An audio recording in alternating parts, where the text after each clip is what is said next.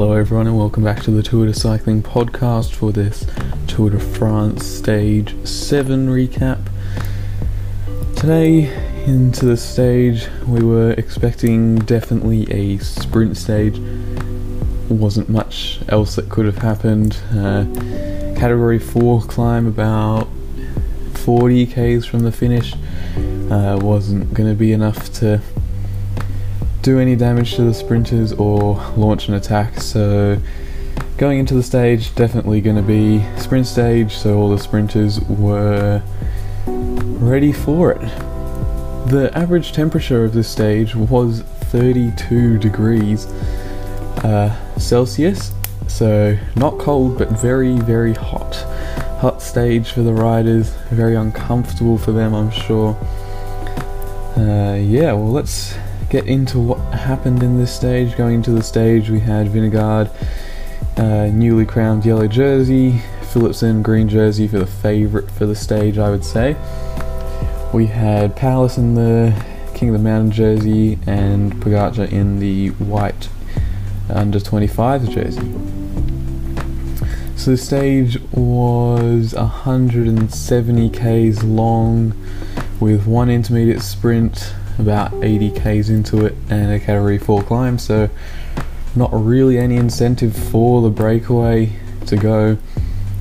Off the gun though, we did have a group of four that uh, wanted went straight off the front. Wasn't expecting that. Uh, was expecting a bit like stage four where no one wanted to do anything. But we had four people go off the front and then one by one we had three riders drop back to the peloton, either getting told by their DSs or of their own decision to drop back and save energy for future days. We had a French rider from Arkea though who was told to stay out the front the whole time. So he was in the breakaway uh, for most of the day. He came through the intermediate sprint in first. Uh, then we had behind in the peloton for the intermediate sprint for green jersey points. We had Girmay in second, Philipsen in third, Coquard in fourth, and Jordi Meeus in fifth. Mads Pedersen in sixth, Corbin Strong seventh, Alexander Kristoff eighth, Cavendish ninth, Mikkel Bjerg in tenth. Uh, Cavendish not really going for points and definitely notable there. Wout van Aert I do not think is going for the green jersey in this tour.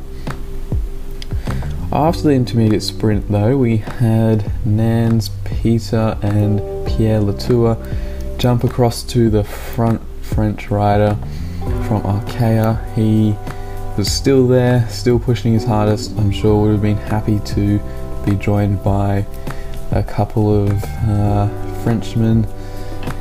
So they were pushing it on up the category 4 climb before the Arkea rider got dropped after because he had been in the breakaway solo the whole day. Pierre Latour came over the top of the climb first, taking one point. His first point in the KOM jersey, so no problems there for Powless. The peloton kept the breakaway at a very reachable distance the whole time a few teams pacing at the front, and it was inevitable that it was going to come back for a field sprint, with the big sprinters teams obviously going to chase it down.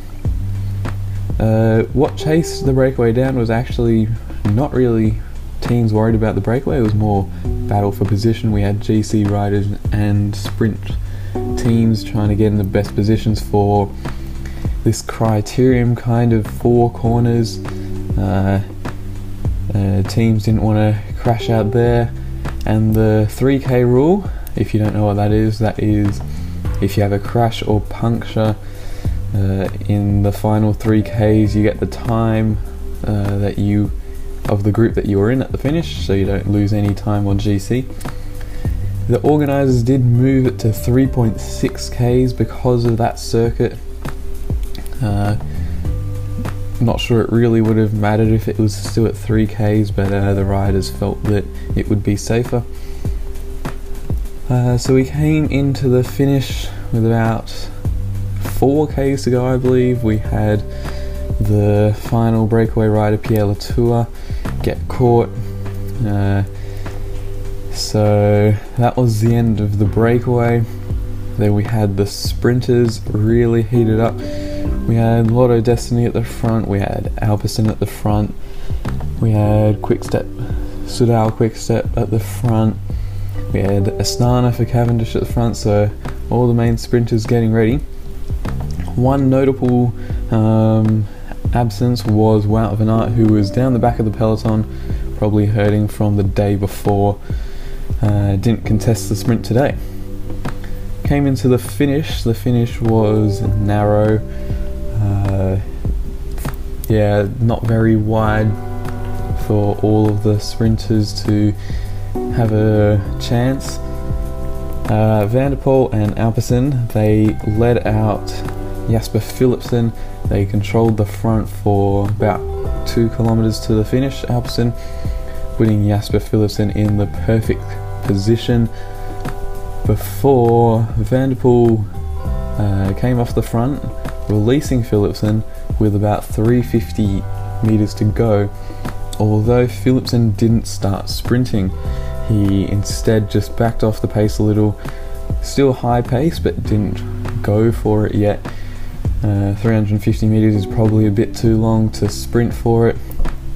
So he just kind of backed off, waited for someone to start sprinting, and there was one person who was more than happy to start sprinting. Mark Cavendish went up the right side of the road. Uh, Philipsen was on the left. Cavendish launching early. Biniam Girmay was sort of on Cavendish's wheel before Jasper Philipsen went across to the left in a maybe a bit of a dangerous move, but I think it was alright.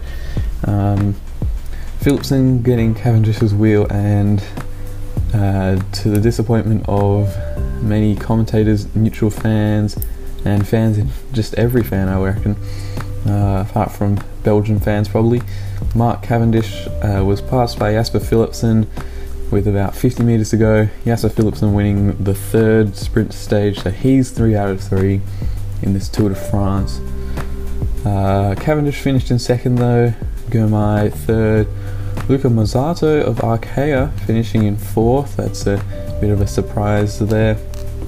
Groenewegen of Jayco AlUla was at the front for his team was at the front for a while into the run into the final kilometre. He came fifth. Jordi Meeus came sixth. Phil Bauhaus seventh. Then Coquard, Kristoff, and Mads Pedersen rounding out the top ten. Uh, looking at the GC, nothing changes in that.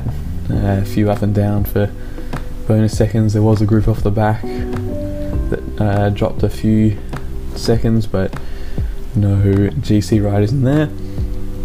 Points classification though has changed a lot. Jasper Philipsen on 215 points now, almost 100 clear of Bryan Coquard. Coquard on 127, Cavendish on 99 in third, Pedersen in fourth on 93, and Wout van Aert on 92. So Philipsen commanding lead there. Uh, in the KOM jersey, only one point up for offer, just gives Pierre Latour a point, puts him on the board, but obviously Powless still in the jersey. White jersey, Pogacar is first, and team's classification is still Jumbo Visma. Jasper Philipsen is looking very strong this tour. Uh, he is, because he's still young, I believe. I think he still can contest for the white jersey. So he, I believe he can. Yes, he can still contest the white jersey. So he's under 25 years. I don't know exactly how old he is. Um, but is he a future Mark Cavendish? Uh, he looks very good at the moment. He's definitely the best sprinter in the world, I would say, at the moment, especially winning three Tour de France stages. You don't do that by accident. Uh, so it'll be interesting to see him in the future, what he can do. Uh, looking at stage 8 tomorrow, we've done one week of the tour. Crazy to think it's only one week done. Uh, but stage 8 tomorrow, we've got 196 kilometers, I believe. Uh, and no, 201 kilometers actually, my bad.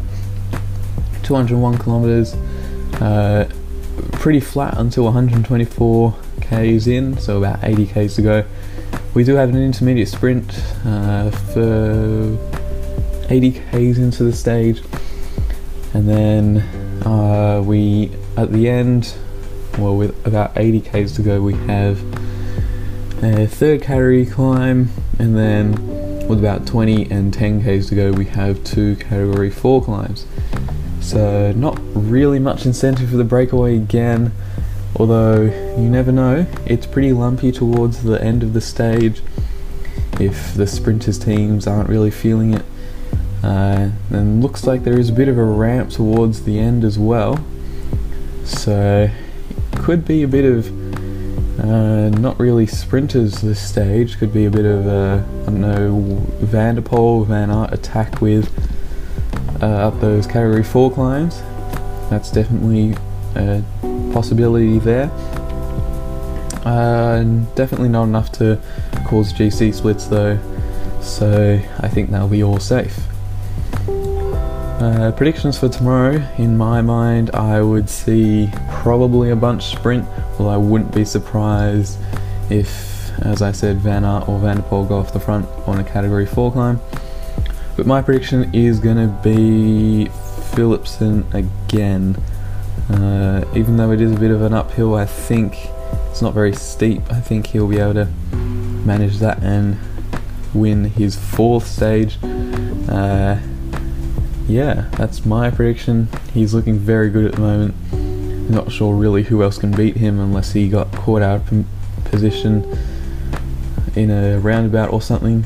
But yeah, look forward to tomorrow's stage.